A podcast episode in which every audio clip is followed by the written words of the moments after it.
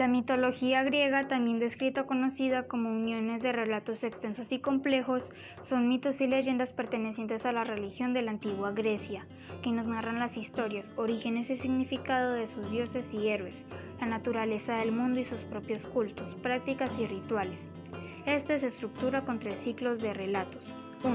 La edad de los dioses y el nacimiento de estos. Son mitos sobre el origen del mundo y su reparto de los dominios.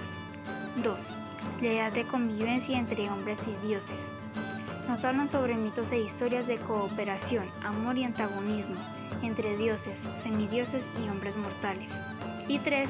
La edad de los héroes, que trata sobre mitos y relatos en los que los dioses juegan un rol más limitado, cediendo protagonismo a los mortales, y en especial a sus campeones, llamados héroes míticos, como por ejemplo los relatos de la guerra de Troya todavía han formado parte de la cultura occidental hasta nuestra época, a través de un conjunto de textos literarios, filosóficos y religiosos, como también estatuas, vasijas y cerámicas pintadas.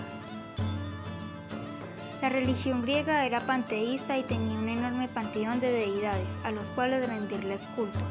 Las más importantes formaban el panteón de los dioses, que antes venció a los titanes. Los más principales son Zeus, que es el Dios Padre y Dios de los cielos y los relámpagos, dirige los Olimpos.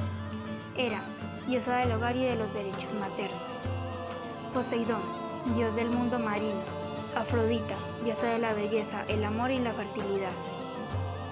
Apolo, dios del sol y protector de los derechos paternos. Artemisa, diosa de la casa, la naturaleza y la luna. Ares, dios de la guerra y la violencia. Hades, dios del inframundo. Estia, diosa del hogar y el fuego, y Demeter, diosa de la agricultura. A diferencia de los dioses, los héroes griegos eran generalmente ejemplo de virtudes y gran valentía. Participaban en hazañas increíbles y usualmente su origen era divino. Entre ellos destacan Aquiles, rey de los mirmidores, Odiseo, rey de Ítaca, Teseo, rey de Atenas, y Heracles, hijo ilegítimo de Zeus y la reina Alcmena.